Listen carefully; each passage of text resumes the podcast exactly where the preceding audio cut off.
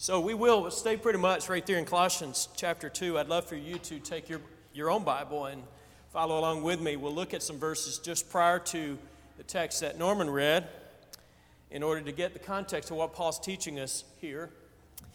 Baptism. You know, I'll be honest, as a preacher, I sometimes, with a topic like this one, I think to myself, I'm going to be talking to people who've already been baptized. It's not, for the most part, that's not going to be exclusively true, but it is true. And also the fact that baptism has gotten a lot of emphasis in churches of Christ, rightly so, I think, because there have been some distortions of the teaching about baptism among many segments of Christianity. You know, so I think it's something that we need to emphasize. I'm not going to try to share something new with you today, really, some sort of new perspective. I do hope that as we go back to a topic that we've talked about many times before, that maybe it'll be helpful to you to give you some new angle or some new insight, perhaps, into thinking about an old topic. What is Paul talking about with baptism? Let's talk about the context for just a minute. The church at Colossae was going through some, we don't know for sure exactly what it was, but they were meeting with some outside influences. One of them we know was this, and you guys may already be familiar with what's called Judaizing teachers, this movement within Christianity in the mid to late, and what beyond that, but first century Judaizing teachers. These were people who came along, and sometimes they were operating within Christianity itself, sometimes from without, but you've got these people coming along, and basically what they were saying is, Gentiles, that's non-Jews, Gentiles, in order to be fully included in the people of God, needed to become fully Jewish. And mostly what they meant by that is they needed to be circumcised. And so Gentiles who wanted to become followers of God, they wanted to be part of God's family, they needed, first of all, to be circumcised. And in other words, they needed to become fully Jewish. And that would mean also for them, they would need to observe the kosher diet, the Jewish dietary laws. They would need to observe the Jewish holy days. But the biggest thing was circumcision. So they were coming along, and sometimes they would tell, and I think this is going on here in Colossae, these people had become Christians. Paul had taught them the gospel. This is important to understand what he's saying here. They had become Christians. They'd been baptized. They were followers of Jesus. And then they had some people coming along and telling them, okay, well, you're not really saved. You're not really in the people of God because you haven't been circumcised. You need to get circumcised. You need to become fully Jewish, or you're going to be lost. You're inferior, right? You're inferior. So that's one of the things that was going on for sure. Maybe some other things, some sort of outside philosophies, some sort of weird it's not Gnostic, but it's like these Greeks had all sorts of different philosophies, different ways of looking at things. They had these different views of angels and kind of weird, strange views. Don't know for sure. Paul hints at some things here. But what I think we need to know is these Colossian Christians were being told they needed more. They needed to do something more. They needed to be circumcised. They needed to emphasize angels more than they were. They needed to embrace some of these Greek philosophical traditions. They needed more. Jesus, here's the thing, Jesus isn't enough for you. You need something else. You need Jesus plus something.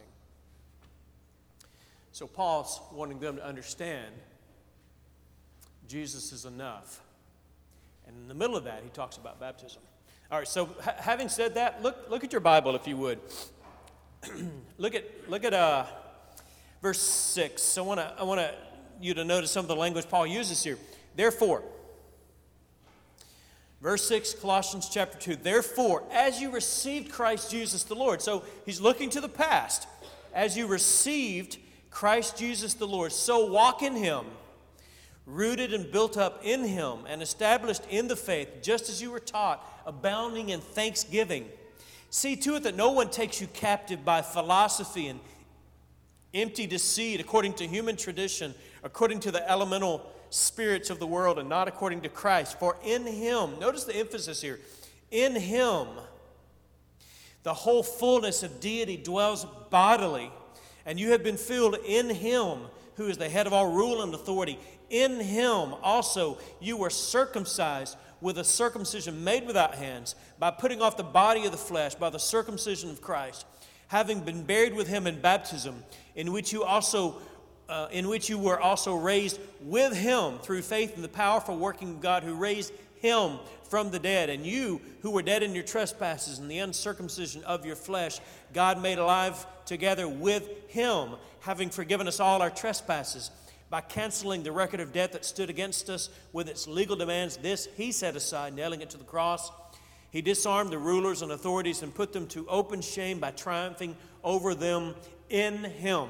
Now, I hope you notice, I was trying to emphasize some of the pronouns here, because I want you to see Paul's emphasis in this text. They were being told, you need Jesus plus, you need something else. You need to be baptized and something else, you know. And so Paul is saying to these folks, look, do you understand what you've got? I think they were starting to doubt their faith, their salvation. And Paul's wanting them to see, you need to look back to your baptism and remember what it means. And so in verse 11, circumcised without hands. You probably know the significance of circumcision in the Jewish community. It's a big deal. Went all the way back to Abraham, and it was a physical act. Little babies were circumcised. Little baby boys were circumcised on the 8th day. That was a sign of the covenant. It was given to Abraham, and so from Abraham on, they didn't always practice this apparently as they should, at least early on, but it became a part of the Jewish community. And there were three, like I mentioned earlier, there were three things. They were identity markers. It's important for you to remember this because it's all over the New Testament. Three things that it meant to be Jewish, and it separated them from Gentiles. And they were big into their separation, big into the, we are the exclusive people of God, and we can show you. Number one, we're circumcised. Number two, we eat the right foods. And number three, we keep the right holidays. That's huge in the New Testament. It's all over the place. Circumcision, diet, and holidays. But of the three, circumcision was the biggest and the most prominent. It was huge. And so it became, you see this in the New Testament. Sometimes you'll see people just referred to as the circumcised. It was a way of describing themselves. Seems kind of weird to us, about a physical act done to a little baby boy on the 8th day of his life. And that becomes a word that's used to describe the people. So you got the circumcised versus the uncircumcised. Now, Paul fought against this kind of identity marker for people who weren't Jewish. You read Galatians, and it's all over the place in Galatians, but Paul says you do not have to be physically circumcised in order to be saved. Now, he does say you've got to be circumcised, but you don't have to be physically circumcised. I'll explain that in a second. Because you may remember this, in Romans chapter 2, Paul says, you have been circumcised, but you haven't truly been circumcised. You have been circumcised physically, but your heart has not been circumcised. What he meant by that is, you haven't cut off. That's what circumcision was, as you know, a cutting off of a piece of flesh. Your hearts have not been circumcised. You have not cut off the body of sin. And so in our text here, Paul says that you were circumcised. You got folks telling you that you haven't been circumcised. You have been circumcised. In him also you were circumcised with a circumcision made without hands. And obviously what he means by that is you have experienced the circumcision God wants. It's possible to be circumcised as an 8-year-old baby boy and never to have your heart circumcised. You can experience the rite, but not the implications of the rite. Many people had forgotten that circumcision was supposed to represent the cutting off of sin and living a different kind of life, and many of the people had forgotten that. So when he says in verse 11, you've experienced a circumcision made without hands by putting off the body of the flesh by the circumcision of Christ. Now I want you to notice something that, I've read this many times over the years. But I've never really realized the implications of the last phrase in verse 11. Notice this.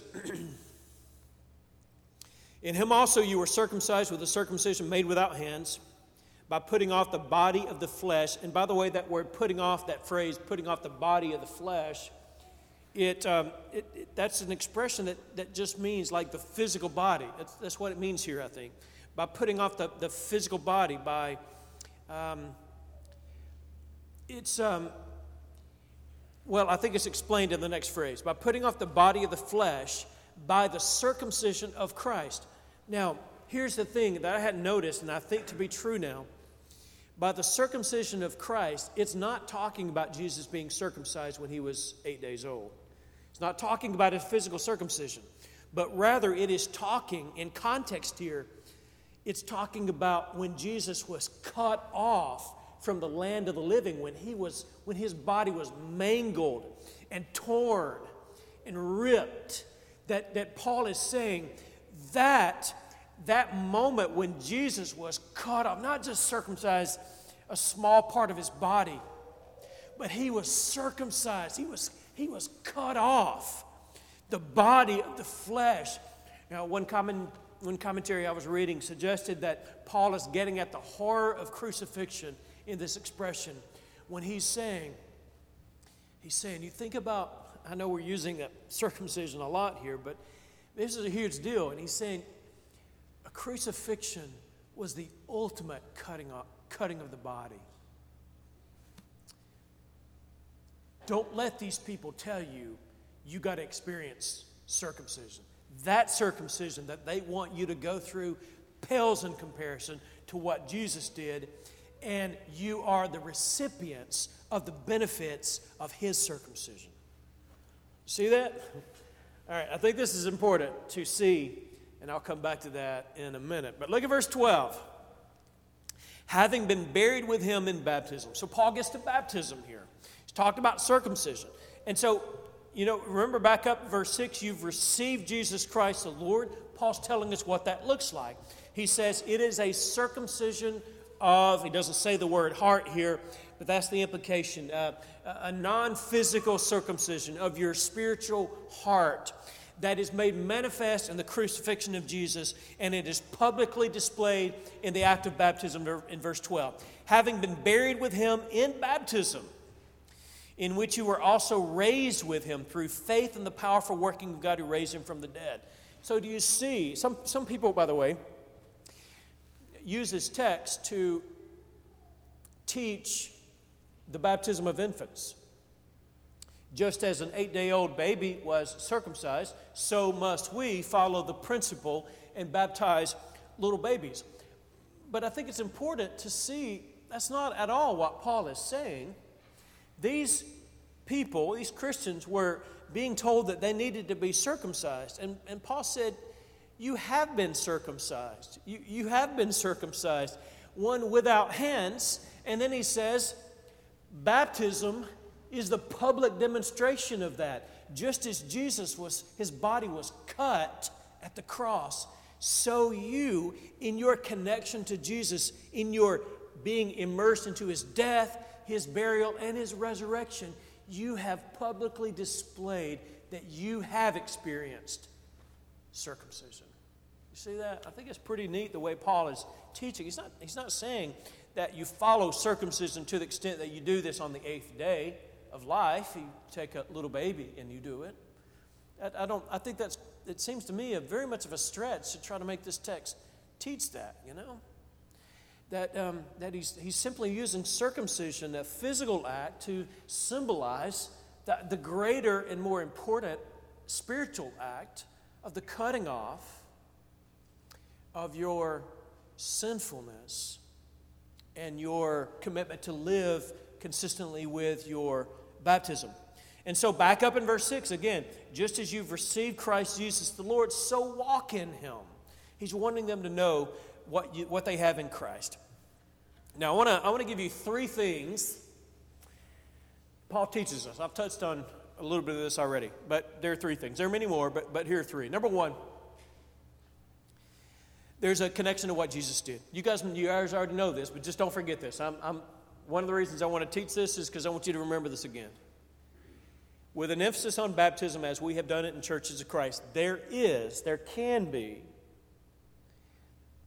the temptation for us to so emphasize the physical act that we can disconnect it from the spiritual significance. I don't think we've done that so much, but it's ever-present temptation for us to emphasize baptism so much that it becomes a rite, an R-I-T-E, a ritual act that we maybe emphasize. We need to get this done. We need to get people baptized. You know, we need to make sure that they're baptized. We need to baptize them. We need to make sure they're baptized. You know that.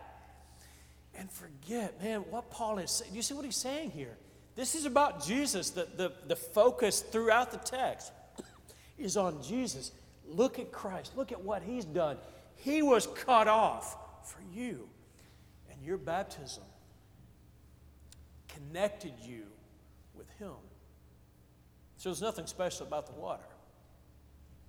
It's not holy in some sort of mystical sense, but rather it is special because we're following Jesus into the water. We're being buried with Christ in baptism. So most important is its connection to what Jesus has done. And so if anybody ever tells you need something else, you need to do something else, you need Jesus Christ plus something, you think back to your baptism. Hey, when I was baptized, I was committing myself to Jesus Christ, and he died. He was cut off for me, and I live in view of that. Here's the second idea. Baptism is symbolized by a burial, by immersion. You know, we've talked about this before here. You know the word baptize, whatever it's used in the New Testament, translates a word, baptizo is the Greek word, and you can see the similarity there, of course. It's a word that meant to dip or to plunge or to immerse. That's what the word meant. But we don't have to know that. You don't have to know that at all.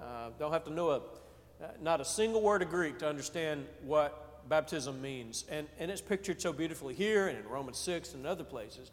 But you know, his connection to what we just talked about, his connection to the death of Jesus Christ, you see what he's arguing here very, very clearly. He's helping them to remember. You remember when you were buried. Now, I know there are people who practice other modes of baptism, but no other, quote-unquote, mode of baptism pictures what we are doing when we're baptized. Jesus died. He was circumcised, cut off from the land of the living. And they laid his body in the tomb, and on Sunday morning he came out of the tomb. Sprinkling water on somebody's head doesn't represent that. You know? Pouring water on someone doesn't signify that. And so that's why we have practiced and will continue to practice immersion, because it is what follows Jesus. It's what represents what he did. And so we died as circumcised in the heart. You go down into the tomb, and you are raised up, buried with Christ in baptism. I know maybe everybody, you're quite familiar with that, but it's just important for us to understand. There's a clear teaching here. And when we allow traditions perhaps to influence our belief on something, and not Scripture, this is connected to Jesus, you know. This is a pretty important thing. Here's the last one. It demonstrates faith in what God has done. Notice this expression here in verse 12. In which you were also raised with him through faith. All right, notice this. Through faith in the powerful working of God. Sometimes when we emphasize baptism, we are told, you guys are trusting in works salvation. By saying that baptism is essential to salvation, you are works, you're legalist, you're works-based people. And that could be the case. If we view baptism as some sort of box to check, I've climbed this step ladder and now God owes me something, it could be that way, but not when we teach it right. And what Paul is saying here is, when you go into the waters of baptism, that is an act of submission, it is an act of faith where you are saying to God, I trust you. I can't do this myself. I am unable to save myself. Think about what baptism, think about how submissive of an act it is physically. This is not an active work in the sense that you are aggressively pursuing something. When somebody baptizes you, you submit, right? It's a very humble thing. You submit to whoever's baptizing you, and you allow this person to take you down into the water, trusting that he's going to bring you back up out of the water. It's a very humble thing. And it signifies, rightly so, I think, a faith in the powerful working of God. He's going to do what He said He would do. He said He would save me. I know I can't save myself. I've tried that path, and it hasn't worked. I've made a mess of everything. I am unable to save myself. But baptism is that act, that submissive thing where we say to God, I trust in you. You raised him from the grave, and you're the only one that can make something out of this mess I've made. You're going to raise me, and I am demonstrating that in this act of baptism. It's a beautiful moment when we demonstrate our faith in what God has done for us through Jesus Christ. But the focus, remember this, the focus is on Him. This isn't some sort of legalistic checking a box thing. It's an act of submission to what God has done for us. If you're not a Christian this morning, we've talked about it throughout the lesson this morning. I hope that today, perhaps, if you're not a Christian, you will be baptized. You'll submit to what we've studied this morning. We would be thrilled. Maybe you need to come back to Jesus today because your life hasn't reflected what your baptism said. Why don't you come home today? Let's stand and let's sing.